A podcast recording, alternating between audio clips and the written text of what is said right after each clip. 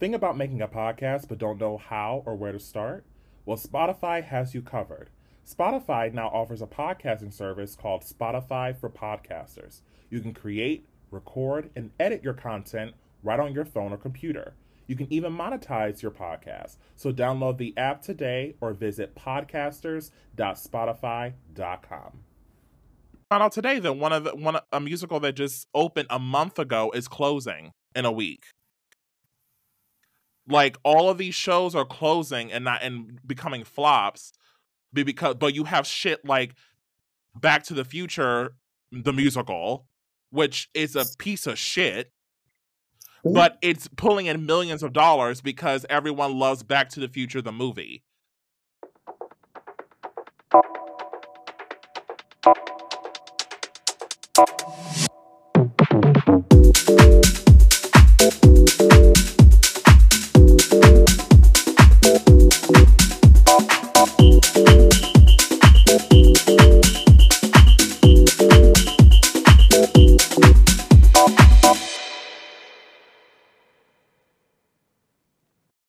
Welcome to the Color Lavender Podcast, a podcast that talks about what is going on in the world we live in and how it affects queer folks. I'm PJ. I'm David. Nija. All right. Um I'm so upset today is Sunday and it's another week coming up. Child, I know. It is this these Mondays is killing us, man. Just yeah. Mm. Yeah, I'm just I'm tired. Well, first I had my playwright group yesterday, so that's about three and a half hours. Oh Um and yeah, it's a long time. And then um this past week was like oh the kids start the students start back this week at school so Ooh, wee. Um, Good luck with that. here we go so that'll be fun Hint, wink wink sarcasm um but uh yeah that's oh but i did um we started painting our mannequin um i don't think i told y'all i i picked up a mannequin off the street Wait, wait, wait, wait, wait, wait, wait, so wait, I wait, saw wait. on your What? Yeah, I just posted on Instagram. But basically, you know, I've always had a goal to get an, a mannequin and paint it and have it as an art piece in my home. And so the other day, I was walking to this grocery store and I saw a fucking mannequin. And I was like, oh my God, this is a sign. So, yep, I grabbed that mannequin and I walked home. Oh my god. And Oh I, I remember I came into the I came into the apartment. I was like, guess what I got? And Brian's like, what? Groceries? And I was like, no, look. And he looked at that tall ass mannequin and was like, You've got to be kidding me. But he couldn't say much because it's you. And here So- we are. Well, he so he knew I had this goal of the mannequin, but he didn't think that it would happen anytime soon. But um, yeah, now we're painting it. So yeah. Uh-huh. Well, I, I sent some judgment. no, no, no, no judgment at all. I uh I've just known you for a very long time, so that was certainly not a surprise that you decided to pick up a literal mannequin off the side of the road and start painting it. So no judgment here. Nija understands. so what is it so what is it to like what colors are you painting it like what is it supposed to represent and also the image of you carrying a mannequin down the street is hilarious by the way And a mannequin's pretty tall. I'm pretty sure this mannequin is like six feet. Oh my god. Um, but there's no actual concept. We, me and Brian are literally just painting whatever we want.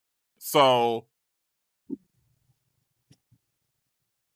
that's That'll interesting That'll be yeah, something. it's like this abs- abstract thing, you know. You know, I'm not a fine artist for the the listeners. I'm not a painter. I'm not a. I didn't study art. I don't have a BFA.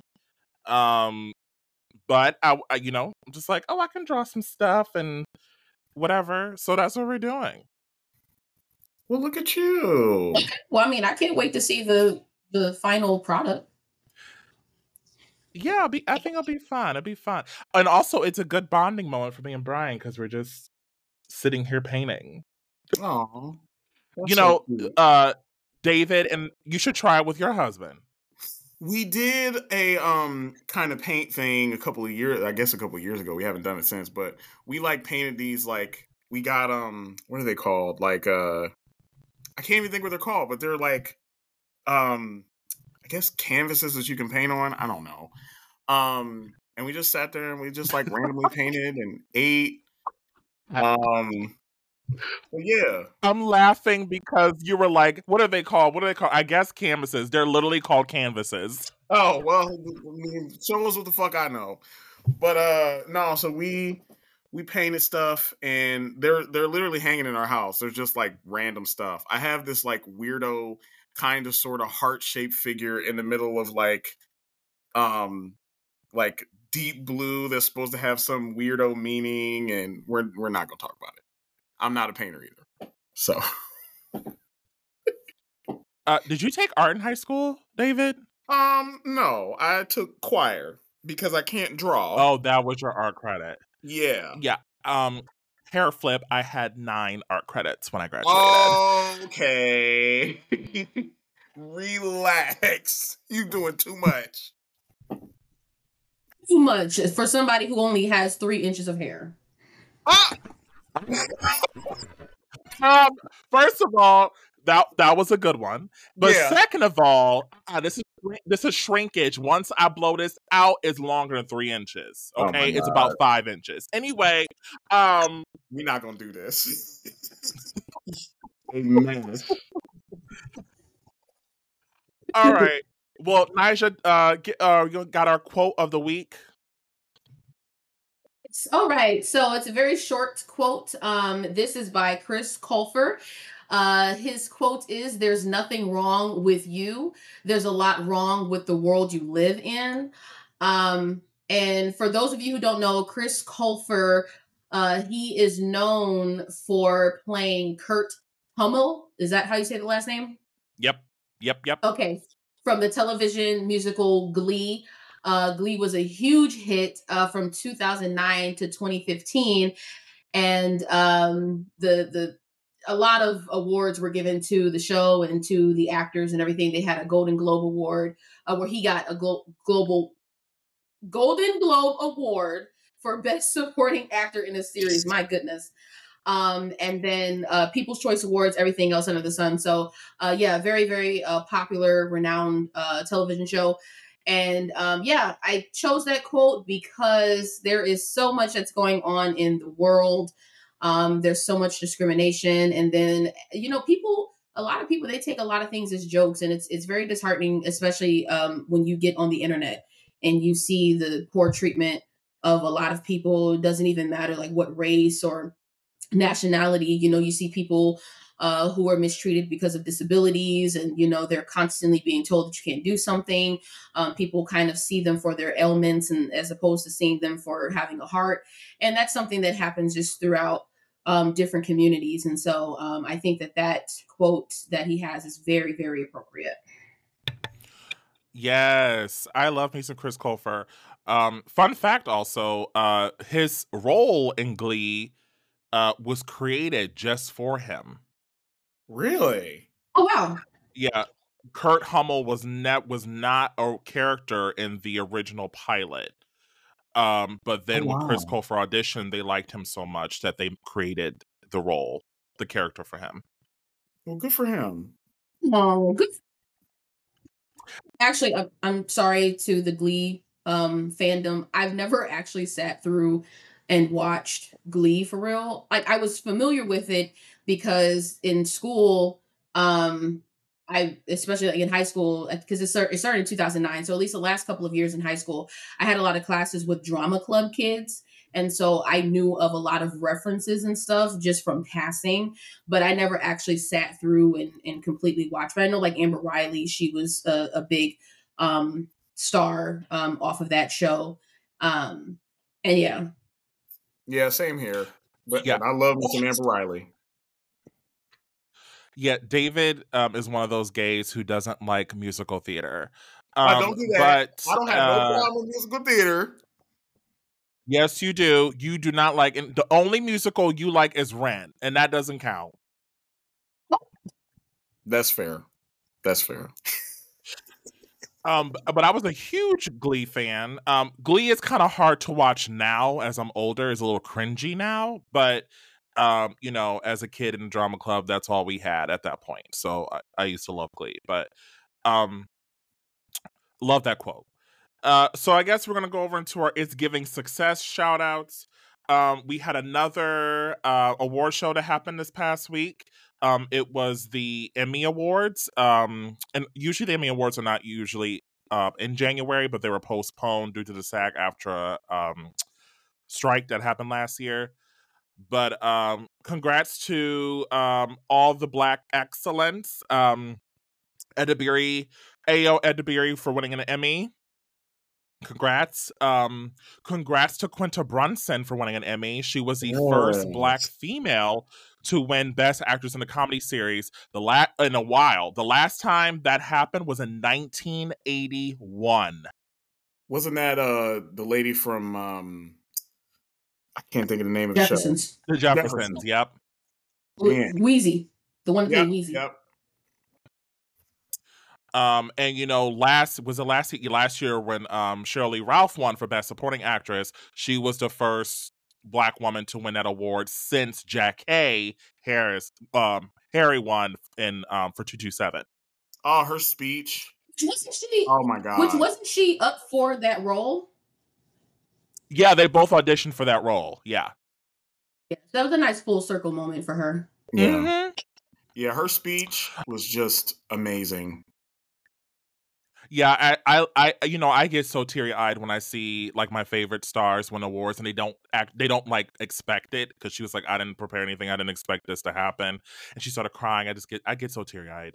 Yeah. Um, and another teary eyed one that I was so happy was Niecy Nash won an Emmy for Best Actress in a Limited Series when she played in the Jeffrey Dahmer show.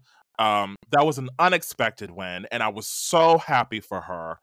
Um, and I loved her acceptance speech. I love when she said, "You know what? The last person I want to thank, I want to thank me because Yeah. I got through a lot of shit, and I just thank me." yeah. I, I that was I agree with you. That was teary eyed. Oh my god. Yeah, I was gonna say, um, I when I tell you that I love Niecy Nash, like everything that she does, you know, and she's one of those like you can tell that Niecy Nash is like she's just your home girl that's gonna be your cheerleader. She's gonna, you know, you you can cry to her, but at some point she's gonna tell you, girl, okay, it's time for you to wipe them tears, put your crown, and get your shit together. You know, she's going to give you the pep talk, but she's going to give you that support. And I mean, I've been a fan of Niecy Nash since Reno 911. And so she's she's come a long way um since that. And her stylist never ever ever takes a break. She doesn't I don't think that I've ever seen like a blunder with her. No, Um, and her- baby, she she looked gorgeous. She looks gorgeous and her figure like they know exactly how to to tailor a dress for her because oh my goodness her body is amazing and so yeah to see her win this and and literally everything she said she's like look only I know what was what I had to lose only I know what was going on like behind closed doors I mean that is very very powerful because especially a lot of black actresses you know they don't always have uh, platforms to be able to talk about their wins and losses as it pertains to just their personal life that can contribute to the success um, of their careers. And so, um, kudos to her. I'm very, very happy for her. Yeah, I was very happy for her. I love me some Niecy Nash. Um, I think she's a great actress. I think she was slept on when she played in Claws. I loved her in Claws. Um, and I, you know, I yeah, I go back to Reno 911 as well. Um, but yeah, she was great in Claws, and I'm just like upset that she never got a recognition, but she got her Emmy. Um, if anyone deserved an Emmy from that show, it's her. Um, because she did an amazing job. And you know, and Evan Peters did too. He did too. But um, yeah, I'm so happy for her. And then uh RuPaul won uh, the eighth Emmy in a um in a row with best host of a reality competition series for Drag Race. Period. So I think RuPaul holds the um the record. Good for him. Jesus. Um you know what? I was gonna say, um that's really good for uh for Ru, especially because you see these there's a lot of competitions and like or a lot of you know shows that's supposed to be, you know, tournaments and, and competitive and stuff. But I feel like no matter however many shows come out, Drag Race has always been in a league of its own um, because everything else is like you know these super like uh, American gladiator type things, or you know trying to uh, go through all of these you know physical things and stuff, you know to win um, money or whatever the case. And so, uh, no matter how many different types of concepts are uh, come up and how many shows you know that MTV or v- VH1 like how many shows they have uh drag race has always maintained to to still have its uniqueness and it's because it's in the world of drag which, excuse me, even though it's been around for so long, the world still hasn't completely caught up to Drag Race. So I think that's also what keeps it so unique and fresh. And so, yeah, I'm happy for Ru. Yeah, I'm so happy for real And this is like, if you, uh, not everyone's been a fan of Drag Race, but like, you know, me and Nigel watch Drag Race we've watched since the beginning. And when Drag Race first came out, it was on Logo. It was on Logo. No one knew what it was. It had nine episodes in its first season, and the cash prize was twenty five thousand dollars. That's how low budget it was. Um, and look at Remember it now. the lighting? The lighting. Oh, girl, that lighting. that lighting. That was atrocious. Um, and look at it now, 16 seasons later, and it's literally on MTV, and now the cash prize is two hundred thousand dollars. Like it, it, and on top of that, it has five other franchises. Yeah, Like- I haven't gotten I haven't gotten into all the other franchises honestly, so I only know about that stuff through you, but I just keep track of the original. Yeah, I and say what you want about RuPaul. RuPaul's not the you know the most perfect person. He definitely has his flaws, and he definitely says some wild shit. However, RuPaul is that bitch and will re- forever be that bitch.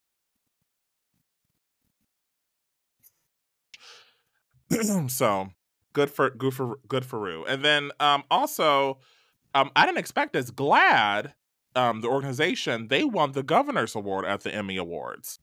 Um and this is the first time I ever uh saw that an organization won that award. Usually it's like a um an actor who's been in the game for a long time who wins it.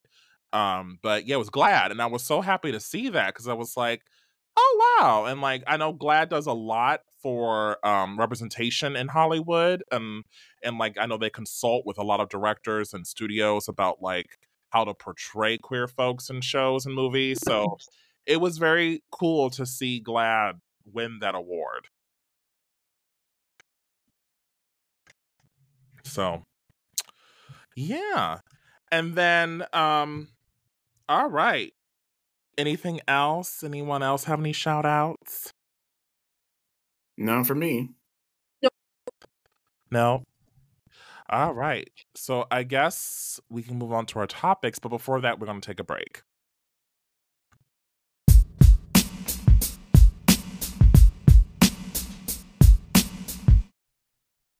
And we're back. okay. Our first topic um okay, I so it, it's kind of a two. It's a two pointer. Um, we're going to talk about black movies in general, um, and how they're how they are rated and the standards they have, and then it's going to go into um how the color purple flopped in the box office.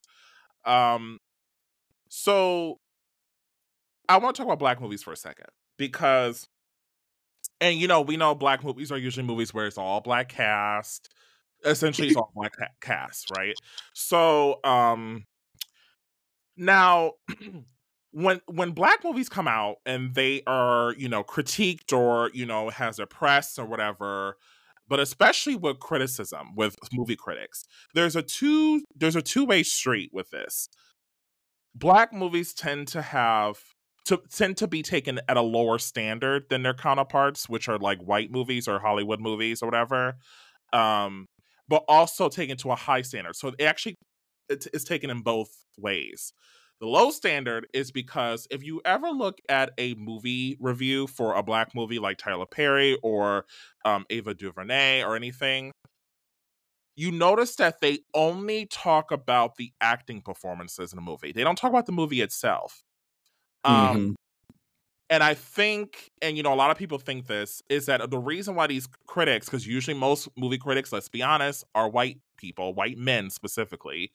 Um, they are so afraid to come off as racist or discriminatory that they don't even talk about the film. They'll just talk about, oh, um, uh, uh, he was his acting performance was great, and that's the whole review. For example, the movie Till. Did y'all see Till? No, I couldn't. I couldn't oh. even just. Okay, and I, I kind of figure why you didn't want to, and we won't get to that when we get to the color purple. But um, Till is a good example. Till, I, it wasn't a great movie. It wasn't. Um, a lot of the focus is on Emmett Till's mother, and I forgot the actress who played her. But basically, she was the standout of the movie, her acting performance. Other than that, Till was pretty forgettable. Um, now the whole uh all the all the critics and all the press was on her was on her acting performance um because they knew that the movie itself was not good but they just wanted to you know get through because of the performance. That's an example. And, and for how it is taken into a high standard is because when you have people like Ava DuVernay or Barry Jenkins or people like that who, who are known to be making Oscar worthy films um they are held to a higher standard because they have become the not the elite black movie makers, but like the the crossover theater um movie makers. Like they're the ones who the white people will watch. And so when people like especially people of color and black people when they look at those movies, they're sometimes like, eh, like I I mean it's not for me. They hold it to a different standard than like a John Singleton or um uh, a Tyler Perry. Um so, mm. oh, go ahead. Oh no, I was putting my third. I'm sorry. Oh, sorry. Um, so yeah, and I always felt that that was so um it's so bad that like critics like i get it critics don't want to be racist like whatever they don't want to get canceled but like if a movie is bad a movie is bad um like i hate and i, I know i'm gonna get a lot of shit for this i hated selma I didn't like. I don't know. I, I was just like, what? I didn't like it either. I thought the acting performances were great. Um, thought was great, but in terms of the movie, it just uh, I didn't like it, and I and I can talk about how I don't really like Ava du- DuVernay's work either. Like, um, uh, the one she did with on the Netflix TV series with um Jharrel Jerome um, when they see us. Um, oh, acting yeah. performances were amazing. Acting performances were amazing, but she, I, I just don't like her work, and and that's not because of, it's just that she. I don't know. Anyway, um, I hated well, Selma. Oh, go ahead. Well, my excuse me. My question is, uh, is there like a certain trend that you see, um, within her work that you're like, eh, I can't really get with it? Like, what exactly is it? Because I mean, I I I watch her stuff, but I don't. I, I don't know. Like, what's your what's your thing with her? Yeah. Um. For one, I think she always she tends to focus on things on the wrong things in movies. I think with Selma, she didn't. She tends to only focus on MLK and the guy who plays MLK, which is fine, but the supporting roles fell flat meaning that she didn't capture them. And it's not the actor's fault.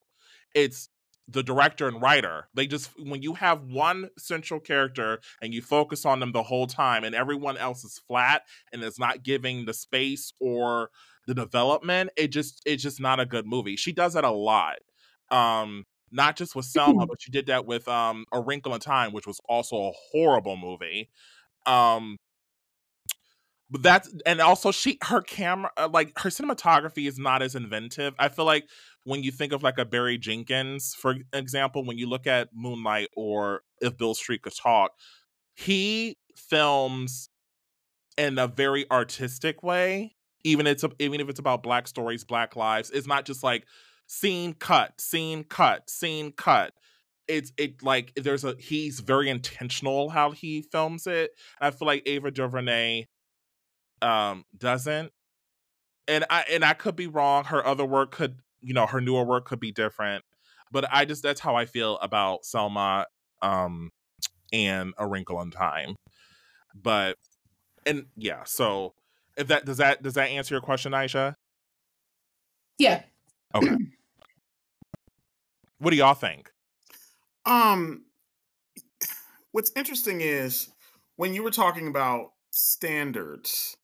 Um, I think it's interesting. Um, when we talk about standards in terms of Black people, my mom said um, my entire life. She said the worst thing you can do to Black people isn't just be racist; it is um, having no expectations.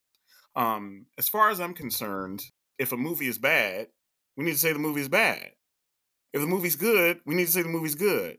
And you know, we understand that racism is part of it, and you know, because it's built in built into the fabric of fabric of our society. So we get that.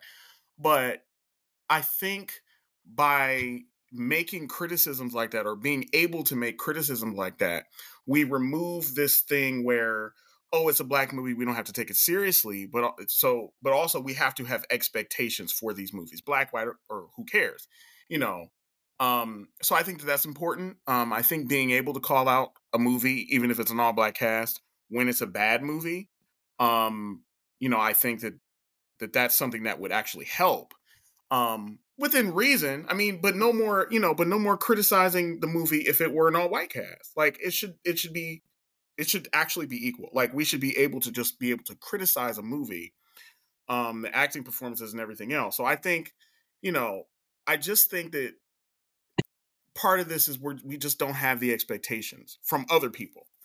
Um, so that's part of it. And I think that, you know, I do I do believe that there are some movies that that we create that are excellent, but only will reach us. And it's not you know, it's through no fault of our own. It's just for whatever reason, we're the only it's it's only it'll only be targeted towards us, it'll only be marketed to us, and then white people aren't gonna go see it. I, I don't know why that is because there's a whole lot of movies that they should see. Like I really do think a lot of white gays should watch Moonlight. Seriously. I mean, I, I know that it took me a while to see it, but I really do think that they should go watch a movie like that. You know, I think that that would help.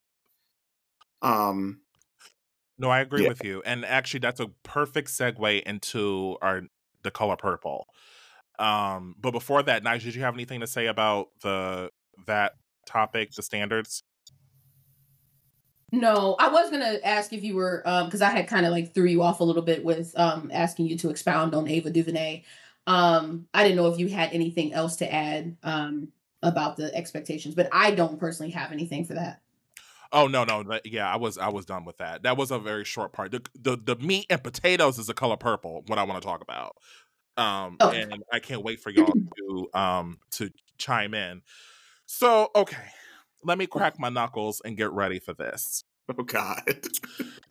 okay. So all three of us saw the color purple together, and I thought that was a great friend moment. I had a great time. We had a great time. We loved the movie. We cried together. We smiled together. It was great. Uh, um, correction, y'all cried. Uh, Just put that. Oh, okay. Uh, okay. Ooh, nice. Okay.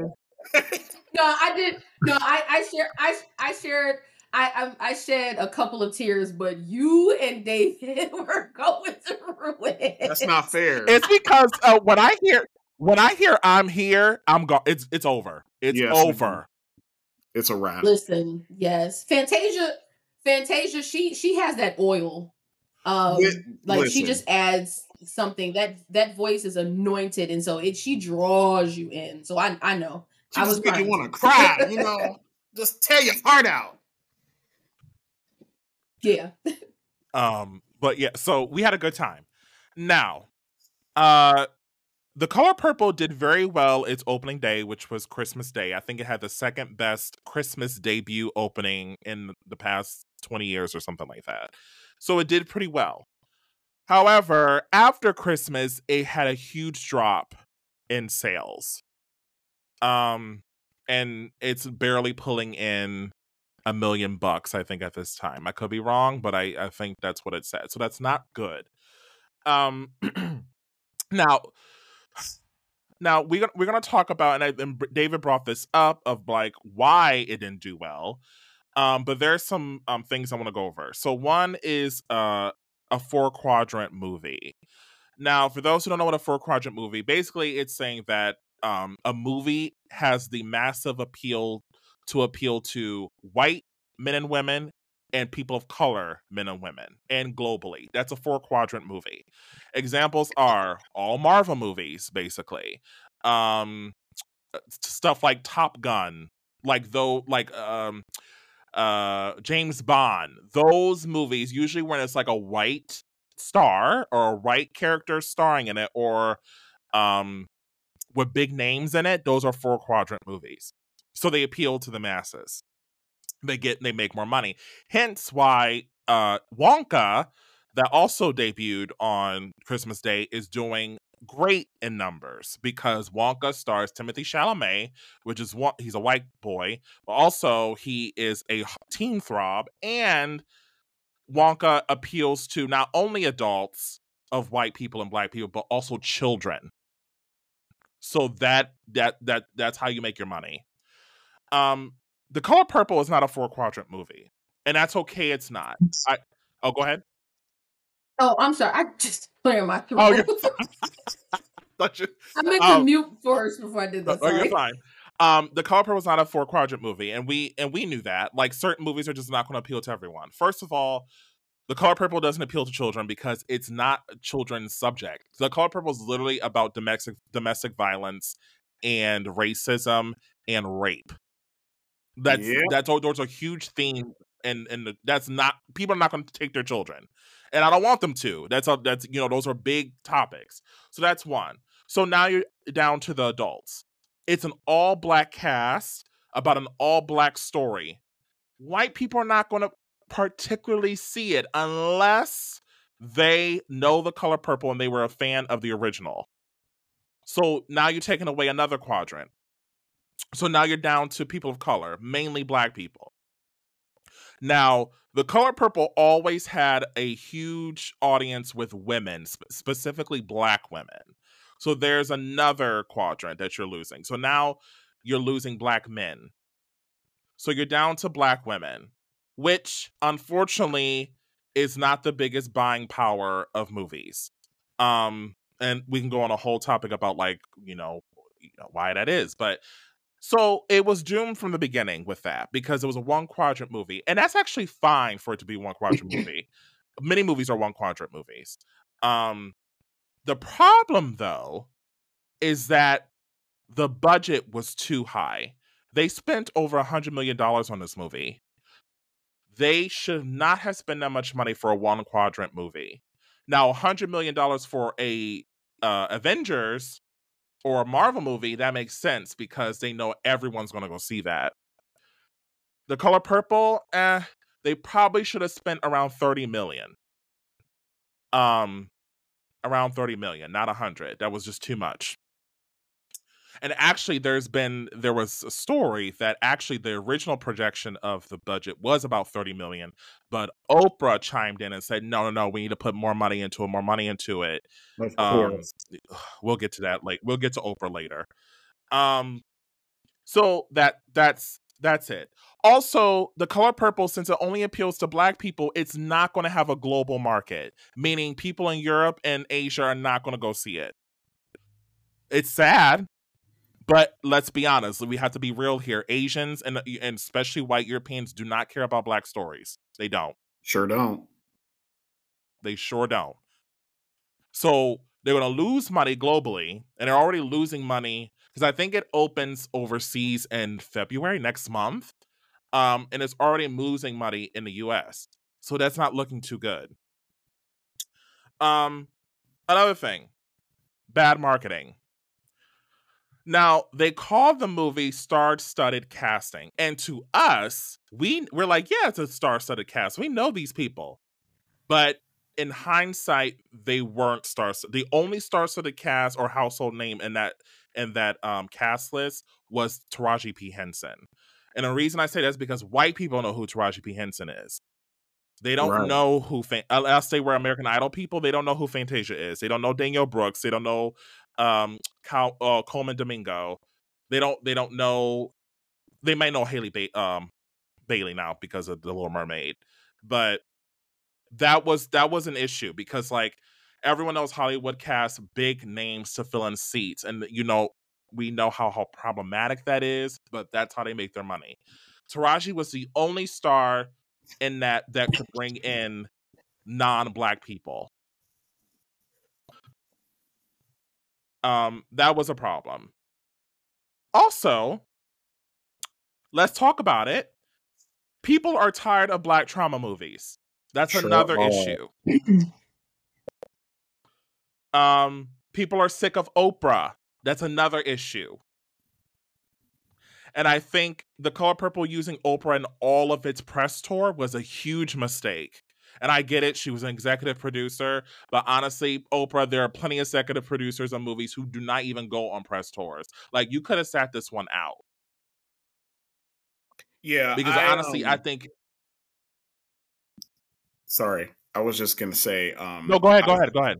Yeah. I think um I think oh, you, Oprah being the executive producer wasn't the problem. Um, it was the fact that her reputation um, has literally never been worse.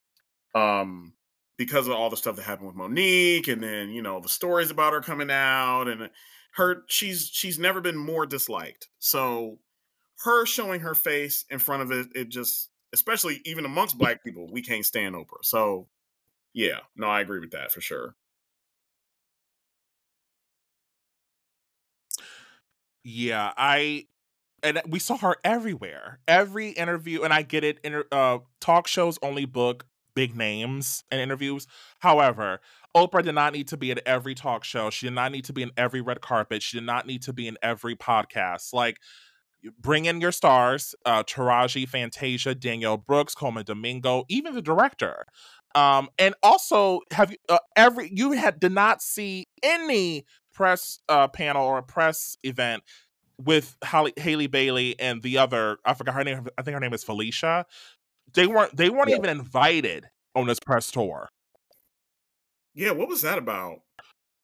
That's fucked up. They weren't even invited. I think it was an interview with Phylicia, and she was like, "Yeah, I wasn't even like I wasn't even invited on the press tour. I wasn't even invited to the award ceremonies. How can you nominate a film for best film or best cast and don't even invite the entire cast. Phylicia and Halle were in the car for what the first 40 minutes? Yeah. That's a long ass time. For like we didn't see Fantasia until 40 minutes in.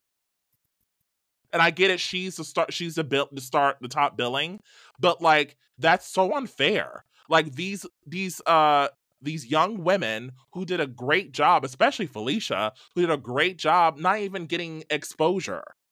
But you got Oprah taking up space. Girl, bye. Like, you don't need to be in these press junkets. Well, tell us how you really feel. Sorry. Yeah. I, am sorry. I just I, I think Oprah being in, a, in the press tour was a huge mistake, and it's part of the reason why I didn't do well because black people are fucking tired of Oprah. But um, and then another thing, remakes. It was a remake. Remakes are not appealing. Like people yeah. don't like remakes. We're in this thing where people just don't like, and we know that it's based off the musical, the Broadway musical. Um, so it's a little different, but it's still a remake. People are gonna be like, oh, uh, they're making the color purple again. Why? Like, I we like the original. Why are they making it again? so that that and then um it's it's not looking good for the color purple and honestly the oscar nominations come out tuesday this tuesday and if The Color Purple does not get a Best Picture nomination, I'm pretty sure the studio is going to take it out of theaters immediately. That's going to be so sad. So, those are my explanations. But obviously, you, I would love to hear from y'all what you thought about those bullet points and those explanations.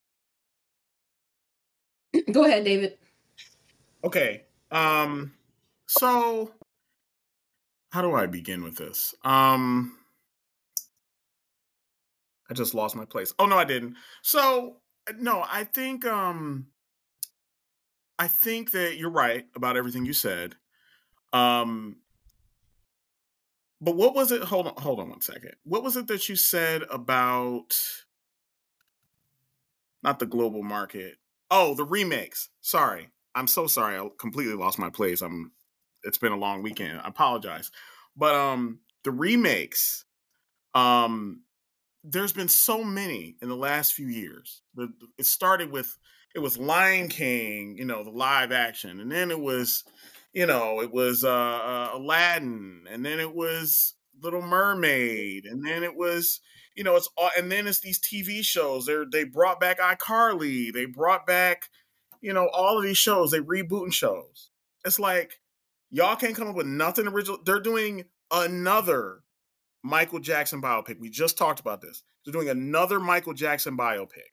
And while I'm excited for this one because based on the stills, oh, it's about to be good.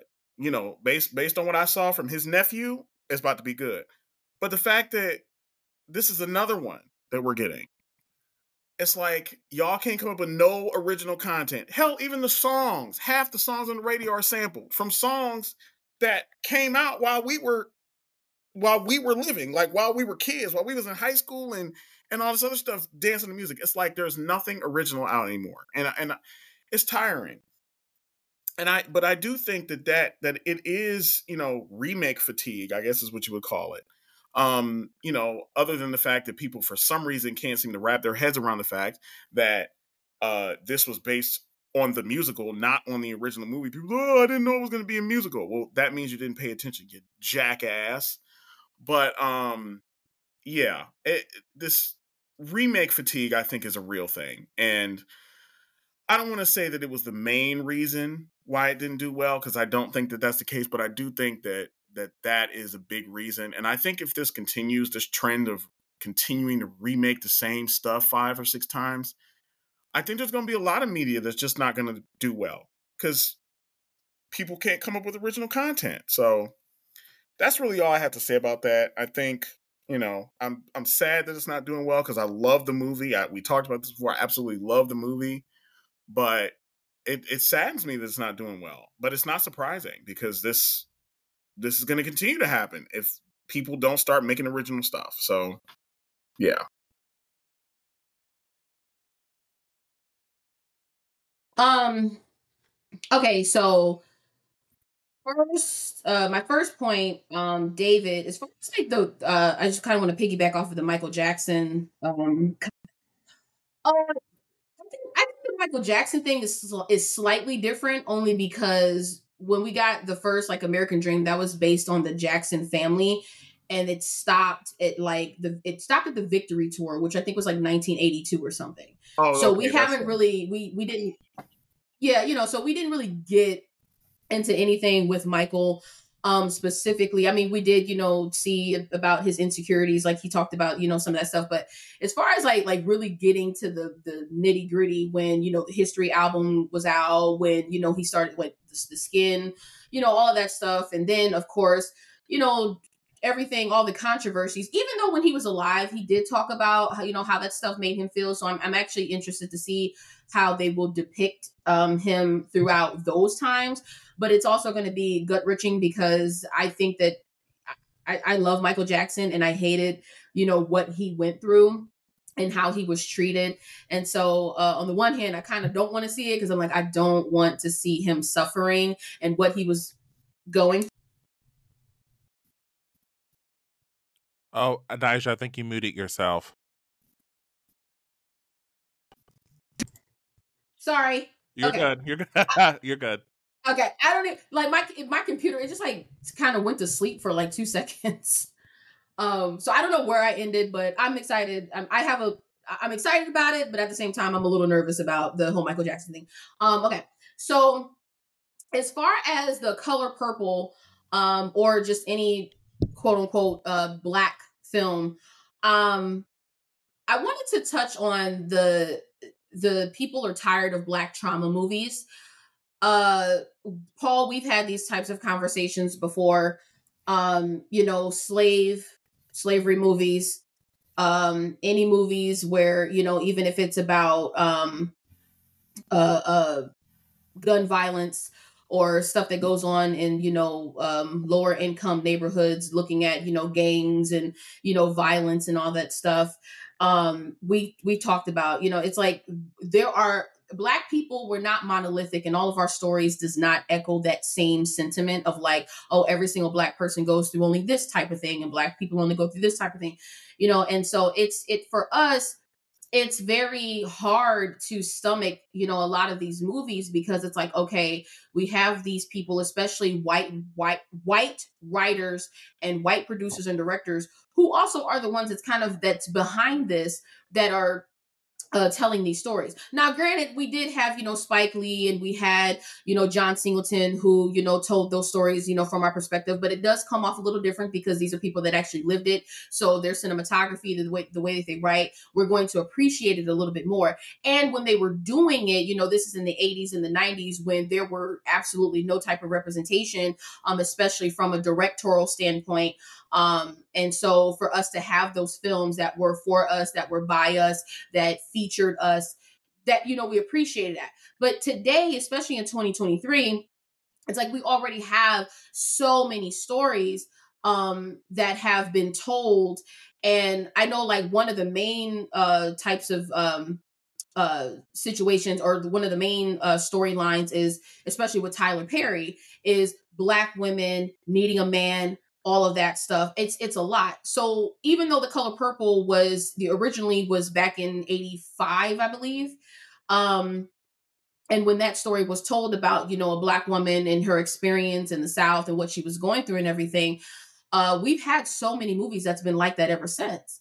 And so for me, I love the color purple, so I appreciated it, and I was going to go watch it anyway. Um, plus, I love the cast and who was all in it. But at the same time, um, taking my own um, interest and my own um, liking to those people, taking myself out of it. If I'm just like an ordinary consumer, you know, it's like it's it's trauma it's traumatizing for us to see, especially as a black woman, for me to see that okay, here we are um, here's another story where a black woman has to go through all of these ups and downs and everything in order to be loved properly. You know, it's it's it's sickening to see that you know even with marriage and what we go through. So for me, it, it it's a lot that I had to stomach um, just sitting there and you know I, literally. And I was looking up some stats.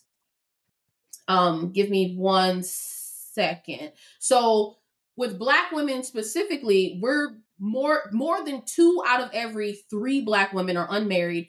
And um more than twice as likely as white women to never marry at all.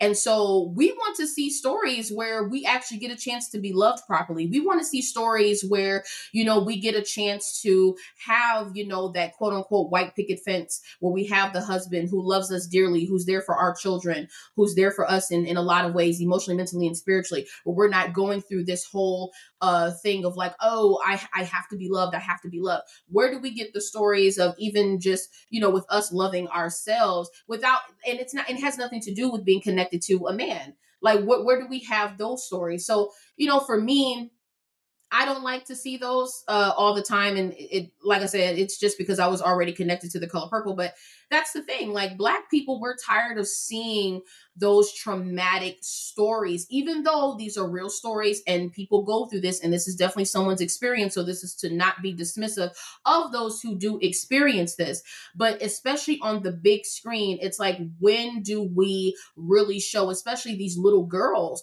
when do we show them that you know what?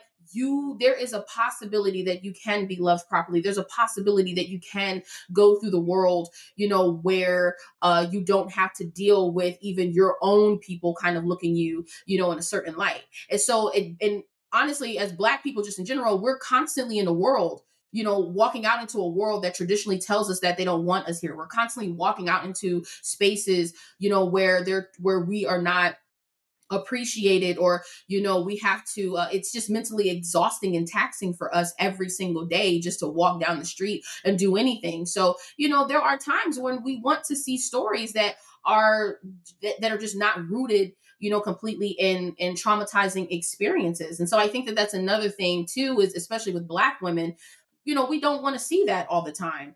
Um and i think that as far as like reboots and all this other stuff, yeah, there is no originality, you know. But a lot of it too comes from the fact that people don't want to move out of the way. You have a lot of these people who, these seasoned, you know, writers and directors who don't know that it's time for them to kind of pass the baton. And so we end up getting a lot of these, you know, remakes and, and reboots and stuff, as opposed to giving new people a chance to come in and have a different perspective. So even if you were to carry the same type of themes, we get this like literally the same exact um sequencing of situations. We don't have anything that's like fresh and new that brings some type of uniqueness to these because we have all of these older people who don't want to move out of the way and allow for people with fresh ideas to come in. So um yeah that's kind of what i have on that. Oh thank you for that i agree. And the sad thing it's not even just movies like broadway is going through the same shit right now and i know like y'all uh depend on me with like a lot of Broadway news, but like if you go on broad if you look at Broadway shows that are doing very well, who've been on Broadway for years and years, they are, they're usually uh revivals, meaning like an old show has come back to Broadway years later. Um, they use film stars to star in the plays or musicals to get people to buy tickets or their Disney shows. For example, The Lion King has been on Broadway for 25 years. 25 Jeez, years. I didn't know it was that long. It has not closed since it, be- it since it opened in 1997. Wow. Um, Aladdin does really well on Broadway. Uh, what was another one? Beauty and the Beast did really well on Broadway. Like all of these, like because they attract kids and their parents. But like if you have an original show coming on Broadway, they close early. We we just found out today that one of the one a musical that just opened a month ago is closing in a week. Like all of these shows are closing and not and becoming flops because but you have shit like Back to the Future the musical, which is a piece of shit but it's pulling in millions of dollars because everyone loves Back to the Future the movie. Like nothing's original. So they're like, oh, let's take this movie, let's add some mediocre musical numbers to it, and let's put it on Broadway. And they're and they're and they they won because they're getting money. But the the show was shit. But like uh shows like a strange loop or ain't no mo or these like very like pushing and propelling stories and plays don't even last a year it like it just it just it's I'm sick of it. I'm sick of like and I get it, it's a business. Hollywood's a business, Broadway's a business. So they don't want to just make as much money. They don't care about creativity. They just want to make money.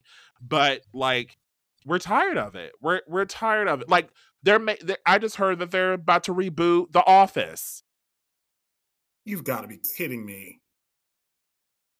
The like Office? what? Who asked for that? Yeah, I, I'm over it. Yeah, I, I, I was. I mean, I was a Parks and Rec person myself in comparison to The Office. Oh Lord Jesus! Um, but I do know all the references and stuff. The Parks and Rec. There's nothing yeah, wrong. There's nothing wrong with Parks and Rec. Yeah. but I, yeah, I, I just I don't get it. I do not get it. There's there's there's a a lot of re- well okay so here's my thing as far as like the remakes because i guess so there a lot of our big movies and stuff from childhood were remakes too like mm-hmm. parent trap that was originally something that was from I don't know maybe the 80s or the it was it was a long time ago before Lindsay Lohan. That was Lindsay Lohan, right? Yeah. Parent Trap. Yep. Yeah. Yeah.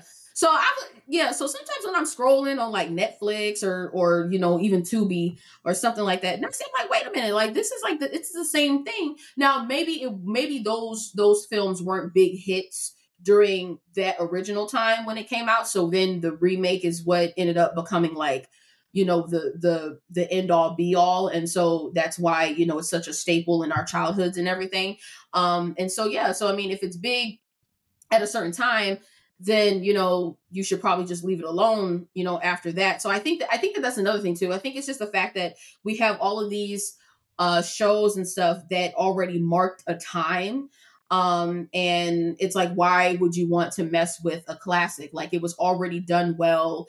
Um yes i mean of course things are going to be different because the time was different back then as far as like you know representation is concerned but it was a classic for what it was. So you know i, I don't know. I just I, I think that um like oh wait i kind of tuned out for like two seconds but did you mention that there's going to be a new Wiz? Yes, The Wiz is coming back to Broadway. As a revival. No, no, no, no. So, uh, what's his name? Uh, his name is um Kenya, Kenyan, Kenya something. Kenya Barris. Oh shoot. Yeah, he's he's supposed to be redoing the Wiz again. No, no, no, no, no, no, no. He's redoing the Wizard of Oz.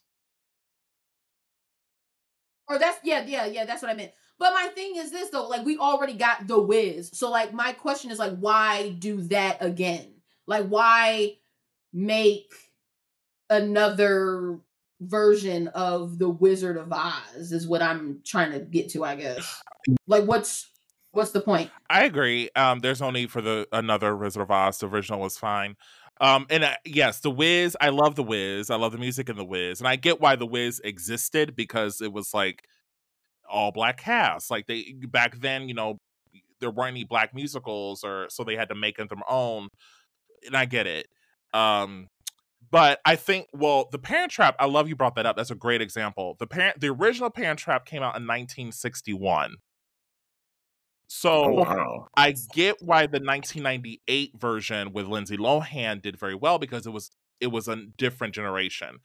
Also, keep in mind it probably did well because this was before social media. That's true. And I think like the Lion King and Aladdin, they they didn't wait long enough. Like for the two Parent Traps, what is that? 35 years in between? Almost Yeah. 40 years. Like the Lion King remake came out what in within 20 years or so. Um I feel like that's not long enough. And then uh like Mean Girls. Mean Girls just came out. The the the musical version of Mean Girls just came out. Um and is actually projected to do pretty well. But that's because it's a four quadrant movie because white people. But um like Mean Girls. We're the see we're the age that we saw the original Mean Girls, and we sh- we know that no one should touch the original Mean Girls, and that's why I hated when the Mhm. marketing said this is not your this is not your parents' Mean Girls. Do y'all know what what uh generation y'all talking about? Millennials were the ones who saw Mean Girls, and they're so what are you talking about? Gen Z or alphas? Like, first of all, millennials don't have children, so what? I don't know what y'all talking about. And two, like, we're also the ones who are seeing the new one, bitch. Right. Like, like ugh, I'm just going to see the new Mean Girls. you are. Neither am I. No, Oh, no. I'm not. I'm not going to go Mm-mm. see it. I'm not spending money to go see it. I'll probably watch it if it comes on streaming. Yeah. Yeah, I'll do Yeah. that. But like, I'm not spending money to go see it. Mm-mm. All right, that's that's all. Oh, did I say there was another thing? Oh no, whatever. That's all I. that's all I have for that one for that topic. Yeah, I'm good. All right, before we get to the next one, let's go ahead and take a break.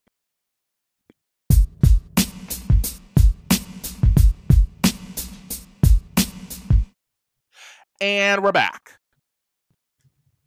back, back, back. Okay, David, Davida, Davina. Uh-uh. We're not gonna do that. You want to lead us in our, our next topic? Yep, yep, yep, yep. So our next topic is because of course I'm the one that always tackles the serious ones. That's that's always me. Um so we're gonna talk about um we're gonna move into the world of sports. Yeah, we know we love that. Really. um, okay. So we're gonna talk about um what is his name? Sean Strickland. Sean Strickland, for those of you who do, who do not know, is a UFC star um, who, for whatever reason, went on a very homophobic rant um, in the last week or so. Um, basically, from from what I gather, he was at a press conference before um, a fight of his that was going to take place in Toronto, and a reporter asked him about previous homophobic comments he made, um, which are let me see. He asked, he said he would think that he failed as a man if he had a gay son. And so, not only did Sean Strickland double down on those comments, he actually went on a worse rant, um, asking the reporter, "Are you gay? Are you a gay man?" The reporter saying, "You know, I'm an ally of the community." Um, he this is Sean Strickland again. He says, "Okay, if I if you had a son and he was gay, you'd like you'd want a grandkid." Um, reporter said, I have no problem with it. And then it just goes on from there. You know, just calling him a weak man, saying he's part of the problem, that he elected Justin Trudeau. Now, I, I do know a couple a couple Canadians who do not like Justin Trudeau, so I can understand that part at least. But, um, but he's just, still fine as hell. Okay, sorry. Fine as hell. You know, I know I hear you, but um, yeah. And then he also I forgot this forgot this part. He also mentioned that he made, you know, some kind of comments about, you know, when Bud Light was doing the sponsorship um, with, I think her name is Dylan Mulvaney, I think was her name, um, and proceeded to say very colorful things about transgender people that I'm not going to get into because it was uh, quite offensive. But um, yeah, so they're terrible, and you know, I I I don't take much credence into a guy who literally to pay his bills gets punched in the head. Oh, and also, um, I figured I should mention he is also a former neo-Nazi slash white supremacist. So, you know, not really a surprise that he's, you know, not a fan of ours.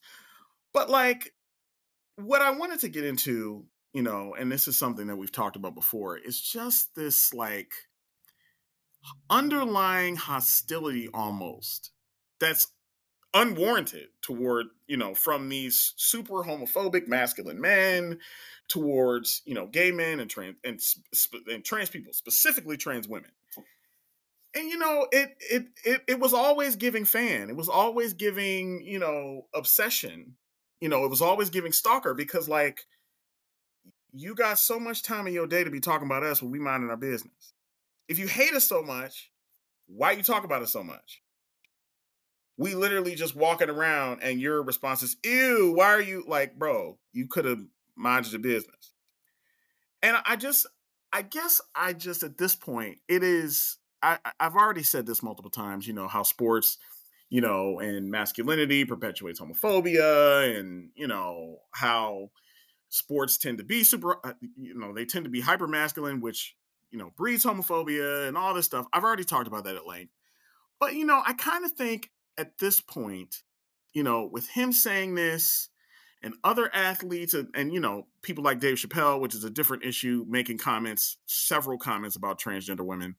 Um, it just it I just always wonder like if you think we're so disgusting, if you think we're we're like such immoral and horrible people, if you think that we're just these these just savage, just disgusting people, why do you constantly make content about us? why are you constantly writing think pieces and creating these unnecessary ass debates, you know, thoughts, all that shit? Why y'all why do y'all do that if you hate us so much? Like you're obsessed. It's an obsession at this point. And so, you know, obviously him being a white supremacist and being homophobic and also probably having brain damage really isn't that surprising. Um, but it's just a symptom of a larger problem, which is hypermasculinity, which we've talked about before. So nothing new. It's just it it it's almost I almost can't even like take it like I take it seriously. It is very serious that people actually think this and we die as a result of this. Like these comments, people act like these comments are just words, right? This oh these they're just words. They're not just words. Um these words uh, are used as ammunition for us to for us to die, like for our lives to be over, for us to be hate crimed in the street. Um, and so this isn't like just these aren't just words. This is a this is a, a systemic issue. You know, like like any of our of of the tools, like any tool of white supremacy, it's a systemic issue. And com- like I said, comments like this are dangerous to us. But in a way, it's almost comical at how delusional some of these people are. I think one of the titles of our uh one of our episodes is de- is uh delusion should be a crime or something like that. Um Yep. And it, to me it just seems like some of these people just literally live in a fantasy land. They don't live in reality where they say, "Oh well, you know, um or they'll they'll say hateful shit like this they'll they'll they'll say like, "Oh well, you know, gay people are dangerous to children." Meanwhile, the the straight ones that they know are the main predators, are the main ones attacking their kids. They'll make comments like that, but their brother, their cousin, or their father, or their grandfather is the one molesting their kids. Like, like it's it just it is it is it is so insane to me how how much of a fantasy land these people live in. I, you know what? If this man is doing drugs, I want what he what he's having because clearly, I whatever fantasy land he's living in, he having more fun than the rest of us. Because this man and and people like him do not live in reality. Um, and they they they make things up about us, and it's it's just it is it's exhausting, but it's but it is so ridiculous that it's almost funny you know, I, I, I actually when I saw that when you know because somebody and of course this leads to another issue, and I'm sorry I'm so long winded on the subject. Um, but like ESPN, you know, the network that he he not that he works for, but like it's the worldwide leader in sports. Why is he still allowed to say things like that and have brand deals and represent, you know, and you know, ESPN still has people like him on. Like, how is that okay? And I know people are going to say, like, oh, well, you know, freedom of speech, you know, all this, but it doesn't mean freedom of consequences. Everybody should know what he said and decide whether or not they want to continue to have brand deals with him. So I don't know. It, it's just another, it's just another hyper masculine man making stupid ass, you know, unfounded um comments about a community that he knows nothing about. And I just want to say this too, um, in closing. I just want to put, put this out there. Have you ever noticed how most homophobic and transphobic people literally not only aren't friends with gay people, not only don't have any relationship with gay people, many of them have never met a gay person or a trans person. They don't they don't know us. They've they have no experience with us. They go based on the shit that Fox News says, and they they just make comments based on shit they heard. They don't know us at all. They have no relationships. It's like they make these comments about transgender people. It's like, oh, it's a it's a mental illness. Well, how would you know since you don't know any transgender people? You ain't never met a trans woman. You don't know them. So how can you even make a comment like this when you don't have any relationships with any of them? It's like it's like when when when homophobes or it's like when racists say, "Well, my black friends, you ain't got no fucking black friends. Your black friend is Candace Owens and that coon ass sheriff, uh, David Clarke, um, and uh, uh, uh, Herman Cain when his stupid ass was still alive. Those are your black friends. You ain't, you don't know and no, don't forget, no black. and don't forget Uncle Tom, Miss Clemens. Miss, exactly, exactly, yes. And it's like you don't even know these people. You don't know, you don't know black people. You don't know gay people. You ain't never met one of us. So to be making these comments, not only are you completely wrong about it, but even if you met us and made some and, and made some inference about us or made some judgment about us based on what you based on what you've seen, like based on the relationships you actually have, that would be better than you never meeting a gay person or a trans person and you making these unfounded, ridiculous comments to the masses as if it's true. And you know at this point that these comments will lead to our death. You know, you there is no way at this point that if you make these comments, there's no way you don't know that those comments will lead to our death. They will give ammunition to people to kill us in the streets just because. So that's really all I have to say about that. Because if I say anything else, this episode is going to go on for another hour and a half. So I'm just going to leave it there. But I just want all the listeners to know if you have never met, I just want to I just want to say this last thing. Listeners, if you have never met a trans person, a gay person, a black person, or any oppressed minority, you don't get to make comments about those people. You don't get to say, you don't get to criticize them like people say, oh, we, we, I, I they're not exempt from criticism. You don't get to criticize us because you don't know us. So if you ain't, if you don't know us, shut the fuck up about us. Thank you. Ooh. That's all I got to say. Period. Um, I, it's like you know. I love. Uh,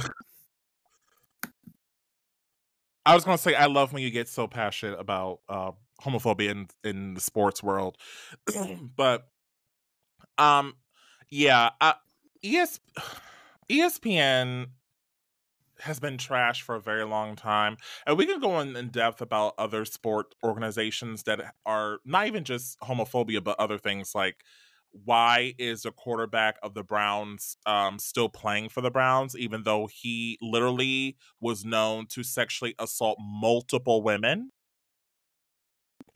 Yeah. Um, why is yeah, and people are still supporting the team like, oh, nothing happened.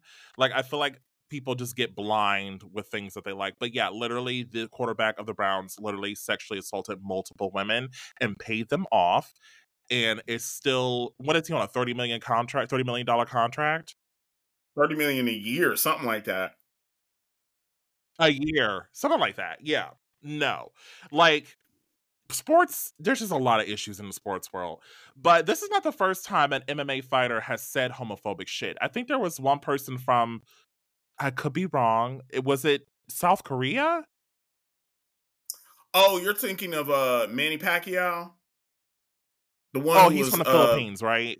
Philippines. Yep. He was friends with uh uh uh he was friends with that uh wrestler Batista. No, that ain't it. Dave Batista. That's it. Um. And uh, okay. And for listeners, I wasn't just saying South Koreans and Filipino people are the same. I literally just thought it was South Korea, but it was the Philippines. Okay. Um. Yeah yeah them uh there's some other people like it's it, first of all i think the whole sport of mma fighting is so fucking stupid. Like y'all literally get paid to beat the shit out of each other in a ring and then y'all come out with like bruised eyes and black eyes and busted lips talking about yeah it was a good game. You can't even barely speak because it's blood in your mouth. Um but i'm not shocked that his his uh his homophobic rant started with, "Oh, you don't want grandkids. You don't want to uh spread your um your legacy." Let me tell you something. I have a certain cousin in my family, um, straight, foot was a football player, very straight, very sporty. Anyway, when I came out of the closet, the first thing he said was, "I oh, your father going to be heartbroken." Not because of me like because my dad didn't know or anything. No, he said that because he's like, "Oh, because um your father's name and his legacy can't live on because you can't have children." Girl bye. That was what he said. I'm not making this up. Not making this up. That's what he said. And that bitch, I can't stand him. And he wasn't even invited to my wedding. That son of a bitch. Anyway, um, I said I legacy. exactly what you're talking about, too. Uh huh. Um, let's just say y'all share the same name. Anyway, Oh, yep, um, I know exactly what you're talking about. Yep. I was like, legacy. First of all, bitch, you you talking about legacy, but you the main one who literally are having uh, like the children. First of all, and they, they love to bring religion in it. Bitch, you literally had your child out of wedlock. I thought in, in the Christianity that was a big no no. So that you also was a teenage parent. You dropped out of school. I can go on and read you for filth, but I'm not.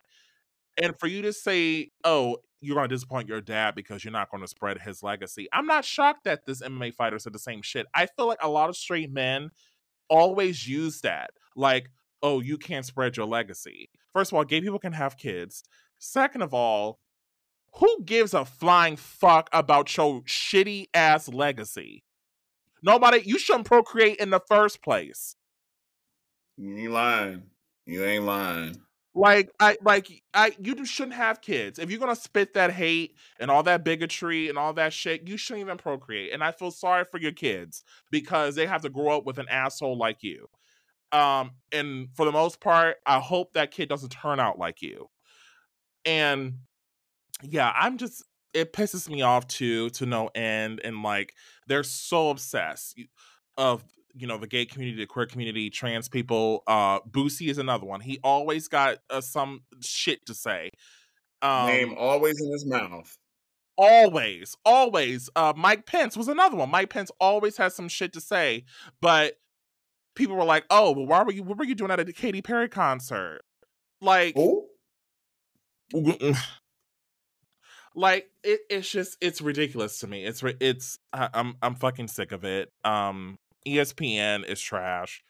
Fox News is trash. Um, yeah, that's how that's my thoughts. I have nothing else.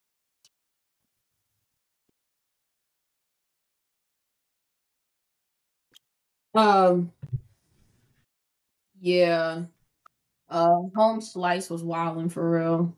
Um, I what? Home slice is Uh-huh. wilding for real. Sorry. Yeah, home slice was. yeah, I don't like. It's it. It was like just watching the whole clip. I'm like, bro, you could never be this upset about nothing. Like you acting like this man slapped your mom. Like he just asked a question, and you just went on this whole rant. And I'm just like, all right. So it was. I mean, the, the clip that I seen, it was under three minutes, but it was that was a long two minutes and fifty four seconds because I'm like, you're not even. It's like you're just already amped. Um, as far as the UFC, I mean, you know, the UFC right now, as it stands, I I do believe is the. It's actually worldwide. It's bigger than uh the NFL. It's bigger than um the MLB. Like it it caters to uh white males honestly uh more so uh, 18 through 44 is the main um demographic but it even will it still caters more so towards the younger um of the uh of that and so yeah i think that uh it you know it helps with ratings you know that's the reason why they you know they allow people to to do that. It's not often where you see people uh in the ufc getting penalized because of having such um you know controversial uh things to say even though it's at the expense of certain communities um uh it, it just it, it helps honestly. And you know we're dealing with people who are just money hungry that's it's money grabs um whatever they can do to continue to uh you know to to bring in consumers uh that's what they're going to do um which is very unfortunate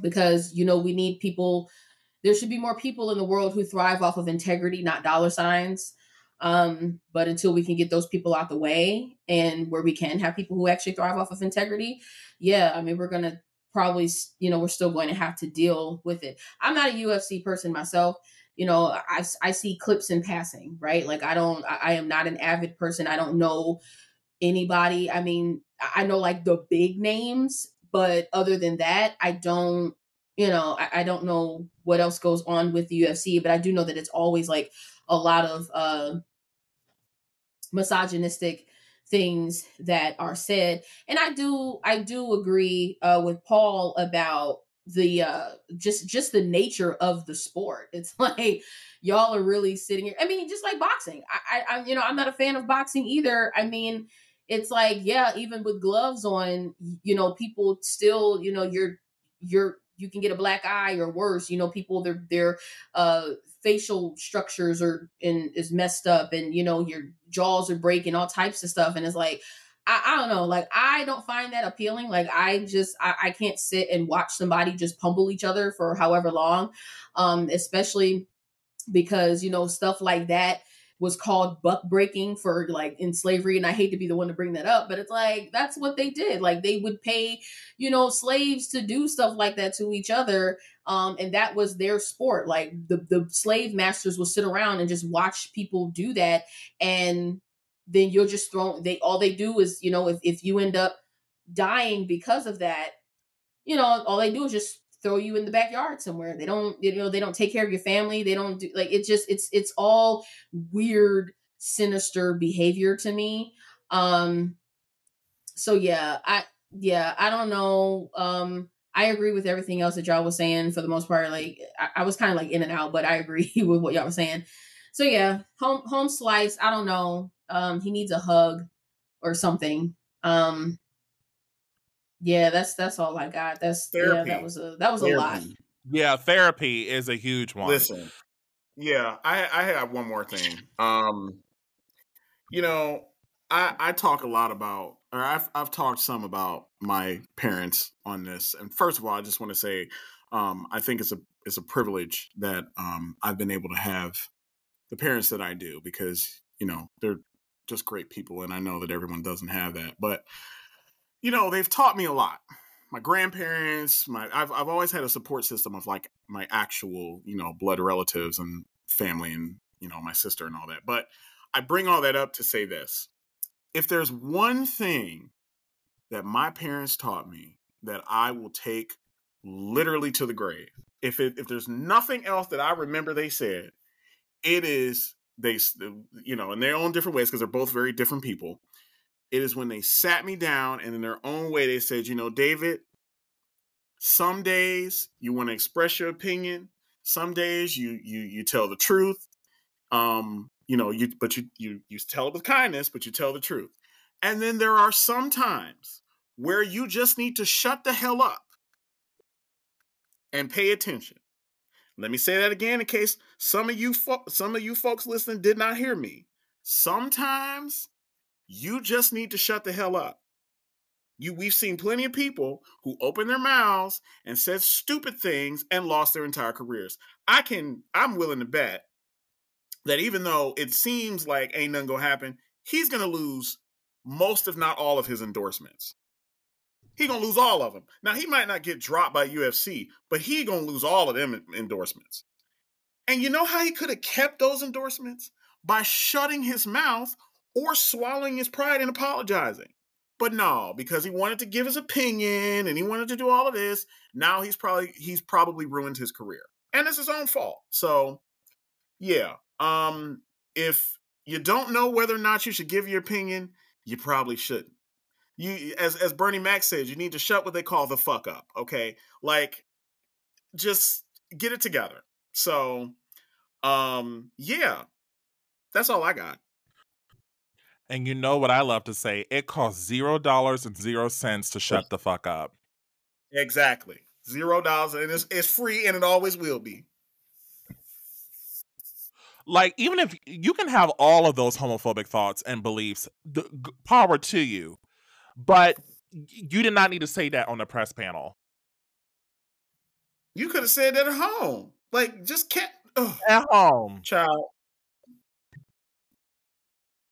And the thing is, too, it was a double down. like it wasn't even like like he had no intentions on on like he, oh, he had no intentions on trying to make it right or, or anything. It was like, nope, I said what I said the first time, and here I am again. Yeah. yeah. Um, these people, these people.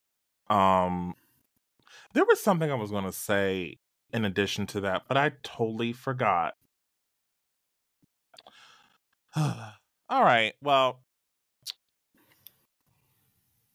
I guess we can talk about our recommendations. Um,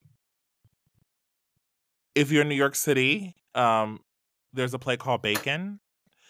It is at the Soho Playhouse. I recommend it. It's a great play. You should see it. Um, the movie American Fiction. I feel like y'all will love American Fiction.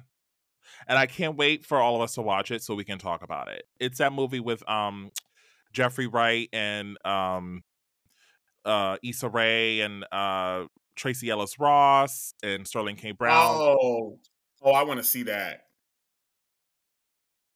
I heard it's really good. Um, it's really funny. Um, so I I do want to see that. So yeah, that's uh my recommendations. Do y'all have anything? Mm, Not for me. Nope. All right. Well, I guess that's it for this episode. I don't have anything else.